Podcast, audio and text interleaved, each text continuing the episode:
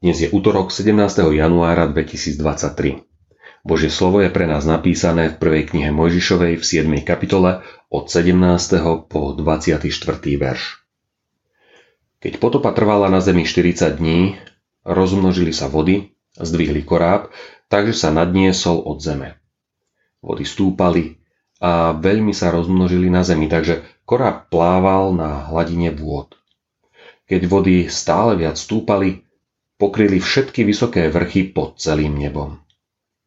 Vody ich presahovali o 15 lakťov a pokryli vrchy. Tak zhynulo každé telo, čo sa pohybovalo na zemi.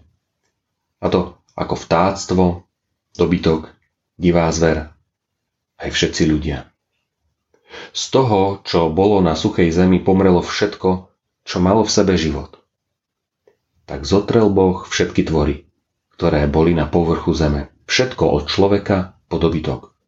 Od plazov po nebeské vtáctvo bolo zotreté zo zeme. Takže zostal iba Noách a čo bolo s ním v korábe. Vody však vládli nad zemou 150 dní. Si pripravený na koniec? Je až zarážajúce, ako vieme zo svojej mysle vytesniť premýšľanie o svojom konci. Žijeme svoje životy tak, ako keby sme nikdy nemali zomrieť a potom keď sa stane, že niekto v našom okolí už neuvidí ďalší západ slnka, prípadne príde hrozba, že náš život si nebudeme môcť užiť do konca, rozumej do konca, ktorý si sami myslíme, že by mal byť koncom, sme šokovaní, zlomení a nahnevaní. Smrť sa nám zdá byť strašná, krutá a náhla. Matthew Henry, britský biblista 17. storočia, povedal Príprava na posledný deň by mala byť našou každodennou rutinou. Vo svete, ktorý žije tu a teraz, to vôbec nie je jednoduché. Potrebujeme sa na dnešnú realitu pozerať optikou Biblie. K tomu nám pomáha aj dnešný text.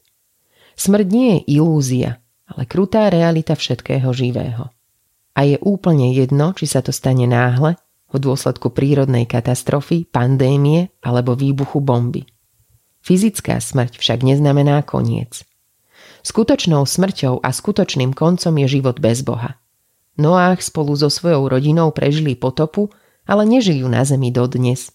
Žijú však s Bohom, v jeho kráľovstve, ako hrdinovia viery. Nič z toho by nebolo, ak by vo viere nevstúpili do korábu. Dnes už vieme, že koráb bol predobrazom Ježiša. On je ten skutočný koráb, ktorý nás zachránil. Bojíš sa smrti? Alebo si už v bezpečí. Viera v Ježiša zachraňuje. Modlíme sa.